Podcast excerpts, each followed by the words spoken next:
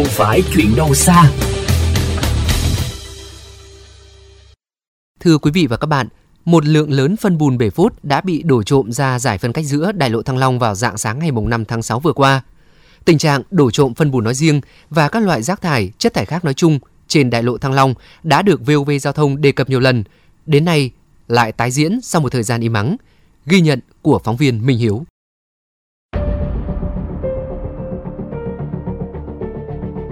Hàng ngày lưu thông trên Đại lộ Thăng Long, tài xế Nguyễn Lê Anh cho biết tình trạng đổ trộm đủ loại rác thải, chất thải xảy ra khá thường xuyên trên tuyến đường này.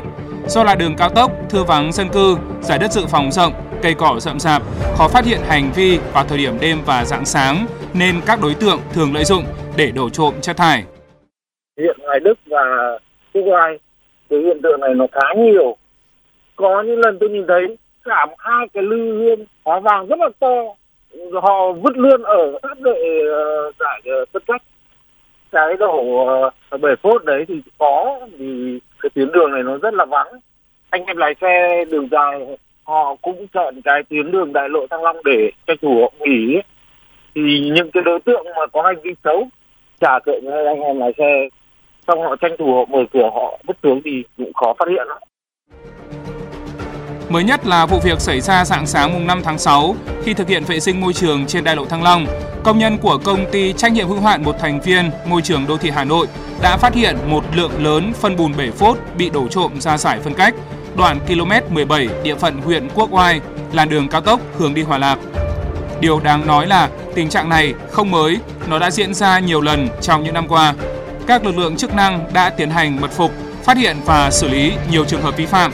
Nhưng sau một thời gian im ắng, tình trạng này đã tái diễn.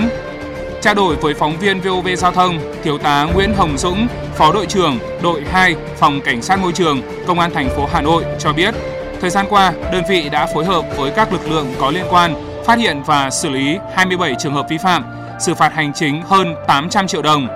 Với hành vi đổ trộm phân bùn bể phốt, đêm mùng mười tháng chín năm hai nghìn không trăm hai mươi, đội hai đã mật phục và bắt giữ hai trường hợp, bàn giao cho Công an huyện Hoài Đức xử lý theo quy định. Nói về giải pháp ngăn ngừa tình trạng đổ trộm chất thải tái diễn, Thiếu tá Nguyễn Hồng Dũng cho biết.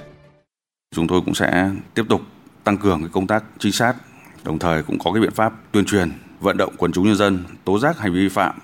Ngoài ra thì riêng tuyến Đại lộ Thăng Long thì cũng cần có sự phối hợp của Công an quận huyện và chính quyền địa phương để mà tổ chức rà soát và đề xuất lập các cái rào chắn và có các biện pháp để xóa bỏ các điều kiện mà đối tượng thường lợi dụng. Đặc biệt là đề xuất triển khai camera an ninh, camera giám sát giao thông trên một số tuyến địa bàn. Lực lượng chức năng cũng khuyến cáo người dân khi có nhu cầu thông hút bể phốt, cần yêu cầu đơn vị thực hiện xuất trình giấy tờ chứng minh năng lực xử lý chất thải, tránh lựa chọn những đơn vị yếu kém dẫn đến hành vi đổ trộm chất thải, gây ô nhiễm môi trường.